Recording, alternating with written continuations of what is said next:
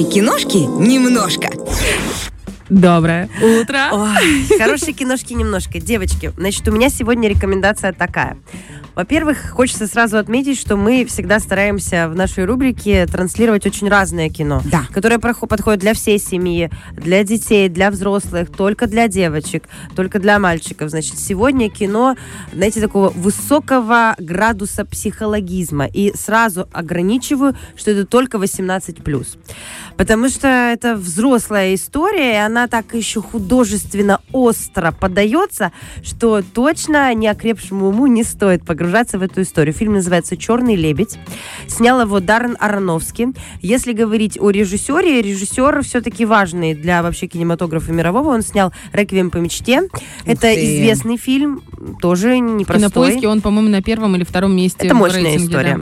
да. Вот, потом у него фильм «Кит» выстрелил в прошлом году на Оскара, в общем, номинации имел. Ки- И Фильм лучший актер года там, по-моему, да, да? да, это очень этот, э, непростая история, болезненная. Может быть, как-то попозже, через череду позитивных фильмов, мы поговорим о фильме «Кит», потому что это стоящее кино. Вот, и сегодня у нас «Черный лебедь». А фильму очень много лет. Это фильм 2010 года, 2010 года, то есть уже ого-го, сколько он находится в пространстве киношном, и можно с ним познакомиться. Но многие не хотят копнуть поглубже, знаете, так на поверхности ловят эту историю. Мне же хочется все-таки э, разобраться в тонкостях и во всей этой начинке, которая здесь ну, очень серьезно. Это очень взрослая история. Да, конечно, там есть моменты и триллера, но он все-таки не триллер. Вот. Во-первых, о чем эта история? Я не буду спойлерить сюжет, естественно. А, в- но о чем эта история? Это история балерины, которая м, пытается попасть вот в этот эшелон самых топовых артистов, да. В какой-то момент, когда ты танцуешь э, в кардебалете или на вторых ролях, у тебя появляется шанс исполнить ту самую роль. Ароновский берет очень, знаете, такую титульную историю, историю Лебединого озера. Потому что все знают этот балет, музыка Чайковского великолепна, и она, знаете, таким сквознячком, таким эстетическим через весь сюжет фильма и через все очень важные склеивающиеся склейки эпизодов. Везде звучит музыка Чайковского. Кстати, балетным артистам, я тоже немножко критики почитала, балетным артистам не совсем понравилось то, что слишком много музыки Чайковского, что они говорят о том, что когда артисты готовят партию, то наоборот, когда у них есть возможность не слушать эту музыку, они ее не слушают, потому что она настолько в тебе с самого детства, что уже немножечко тебя а, перегружает эта атмосфера. Ароновский наоборот, он везде, везде, везде. Ты слышишь музыку Чайковского, фрагменты из одной партии, из другой партии, из третьей. Погружение такое. И вот э, наша героиня Нина, а, играет ее потрясающая Натали Портман. Сразу хочется обозначить, что это абсолютная мировая топовая звезда. У нее есть Оскар за этот фильм, за лучшую женскую роль.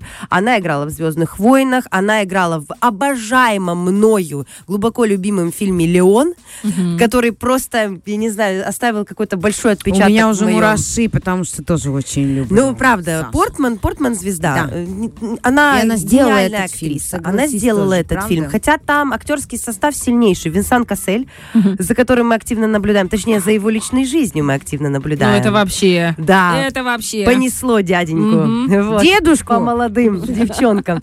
Но он крутой артист. У него специфическая внешность, знаете, как у Сержа Гинзбурга, я как-то вам о нем рассказывала в рамках на Лабутенах. Это мужчина, у которых отвратительно привлекательная внешность. Да, вот да, он да. такой. И там есть Мила Кунис и Вайнона Райдер. То есть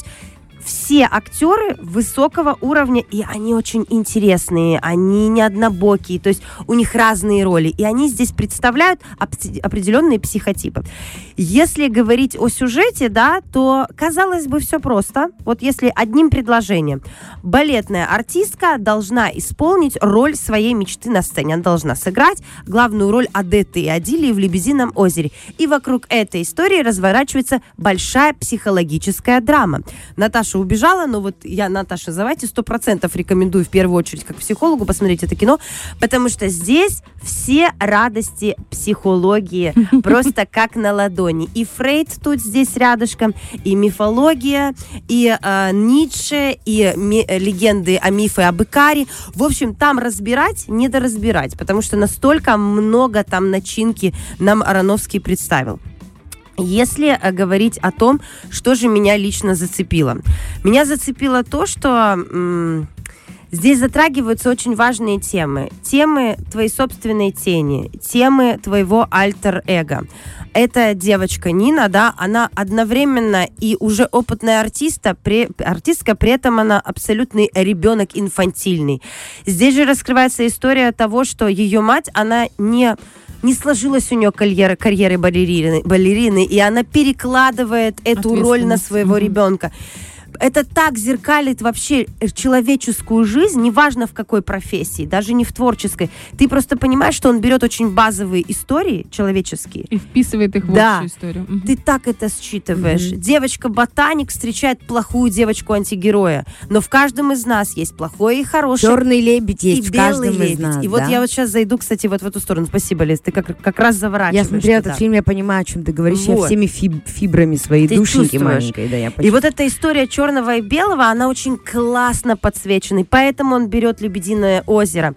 На, нужно понимать, что «Лебединое озеро» — это очень красивая, драматичная история любви, но в первую очередь это история черного и белого. И а, в балетном мире, очень важно, сейчас заметку скажу, значит, был период большой, а, длительный период. Балет вышел в 1877 году. Представляете, как далеко, да? Долгое время роль Адетты и Адили играли разные балерины, но в какой-то момент гениальный ум предлагает, что балерина, одна балерина должна играть и белого, и черного лебедя с точки зрения актерской работы и э, танцевальной работы, это гениальный ход, потому что ты должна переродиться в балете. Mm-hmm. Ты должна из белого, чистого, девственного образа переродиться в этот негатив, вскрыть все вот эти страстные ноты, негативную историю открыть. И в конце ты снова становишься белым, умирающим лебедем. История классная для любого артиста. Поэтому, конечно же, это мечта любой балерины, ну, собственно говоря. Но это история про каждого человека, потому что в, в, в нашей жизни мы постоянно встречаемся со своей черной и белой стороной. И мы постоянно пытаемся держать этот баланс. И его тяжело держать в любой истории в нашей жизни. Да постоянно с нами это происходит. И вот здесь Ароновский все это вскрывает. Вскрывает это кинематографично, эпично. В какой-то момент даже настолько сходит с ума наша главная героиня, потому что она не выросла. Ей вроде бы много лет, она уже взрослая девочка, но она не выросла ментально. И когда ее начинают перетягивать на разные стороны, ее мать, да, ее подруга-антагонист, ее балетмейстер, которого играет Винсан Кассель, а он нажимает на самые болевые точки, на темы э, личного характера, взросления в понятном, в половом смысле. И ее просто разрывает. И в какой-то момент у нее происходит галлюцинации, у нее как будто бы растут настоящие черные крылья. В общем, это история, которая касается каждого, через которую проходил каждый в какой-то этап своей жизни, но она подана как большое творческое произведение, яркое кино, поэтому я его рекомендую смотреть, но, конечно, всем, кто уже вырос. Вот, потому что Адетта и Адиля, она есть в каждом. Вот так. Слушай, это очень интересно. И знаешь, я смотрела, по-моему, в 10 или в 11 году, когда только вышел угу. этот э, фильм. Но ты сейчас так это все рассказала, что я думаю, так, я уже повзрослела с тех пор, уже Надо очень освежить, сильно. да? Надо освежить, и, может быть, я найду, не может быть, я уверена, что найду что-нибудь такое новое для себя интересное. Вот ты в самом начале говорила о том, что Натали Портман эм, получила Оскар за эту да. роль. А вы знаете, что Мила Кунис она угу. очень сильно э, старалась для того, чтобы, ну, как бы, знаете, когда ак- актриса, ну, просто кладет свою жизнь на алтарь определенной роли. И так. для нее этот прорыв был, я еще тогда, помню, читала про это, для нее э, стать, получается, антагонистом Натали Портман в таком крупном проекте, для Черным нее это был, да, личный прорыв. И она умирала просто в этих залах. Она практически стала балериной. Они тренировались, это да. правда, они угу. тренировались, похудели невероятно. И да. для нее было шоком, что ее вообще вообще не оценили. То есть она не получила никаких номинаций, никаких наград. Хотя она, я еще тогда до сих пор помню это ее интервью, кусочек я тогда смотрела, и она в открытую говорит, я считаю, что это несправедливо, типа Портман, Портман, я, я. И я такая думаю, так ты черный лебедь. Вот, вот в этом и история. То есть черное-белое всегда рядышком. Это очень круто, правда? Да, и получается, что эта история, знаете, когда э, э, отпечаток накладывается на твою реальную жизнь. Мне кажется, что он как раз сложился.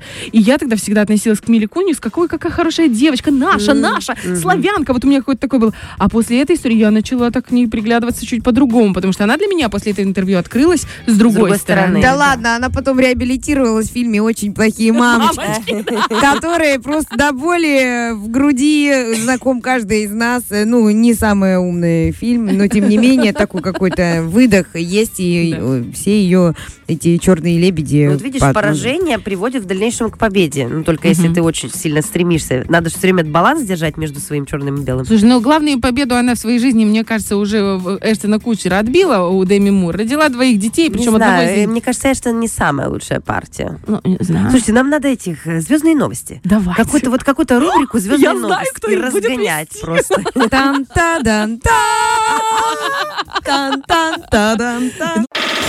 Фреш на первом.